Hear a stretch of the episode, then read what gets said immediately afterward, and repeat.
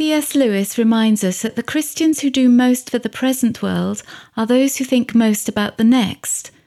It is when we cease to think of that other world that we become ineffective in this one.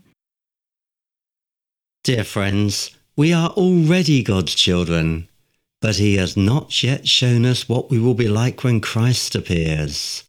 But we know that we'll be like Him, for we will see Him as He really is and all who have this eager expectation purify themselves, even as he is pure. Jesus said to them, Truly, I say to you, in the new world, when the Son of Man will sit on his glorious throne, you who have followed me will also sit on twelve thrones, judging the twelve tribes of Israel. And everyone who has left houses or brothers or sisters or father or mother or children or lands for my name's sake will receive a hundredfold and will inherit eternal life.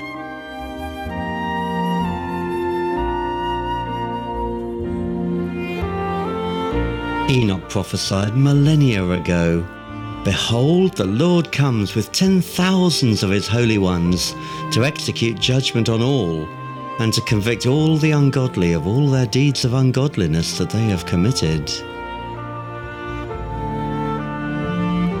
On that day his feet shall stand on the Mount of Olives, and the Mount of Olives itself shall be split in two from east to west by a very wide valley, one half of the mount moving northward and the other half southward. And the Lord will be king over all the earth.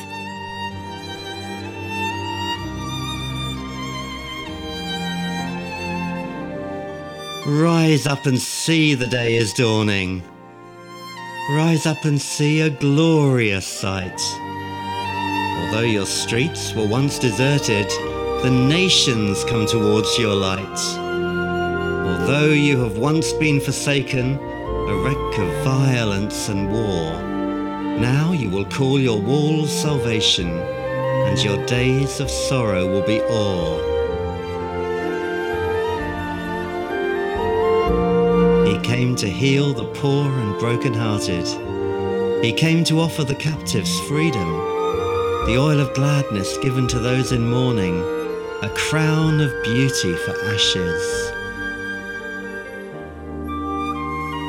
For as the soil allows the seed to grow, and tended by a gardener's hand, so shall the sovereign Lord cause righteousness and praise to spring up in your land. For Zion's sake, he'll not keep silent, and he will not cut short his word, until her righteousness shines brilliantly, and all the nations have been stirred.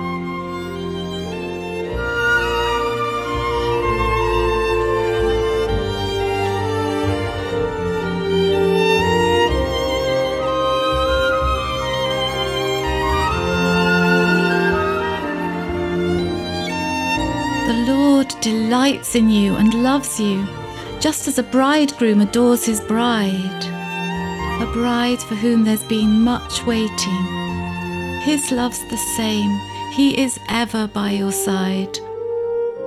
For as the new heavens and the new earth shall remain before me, so shall your offspring and your name remain from new moon to new moon.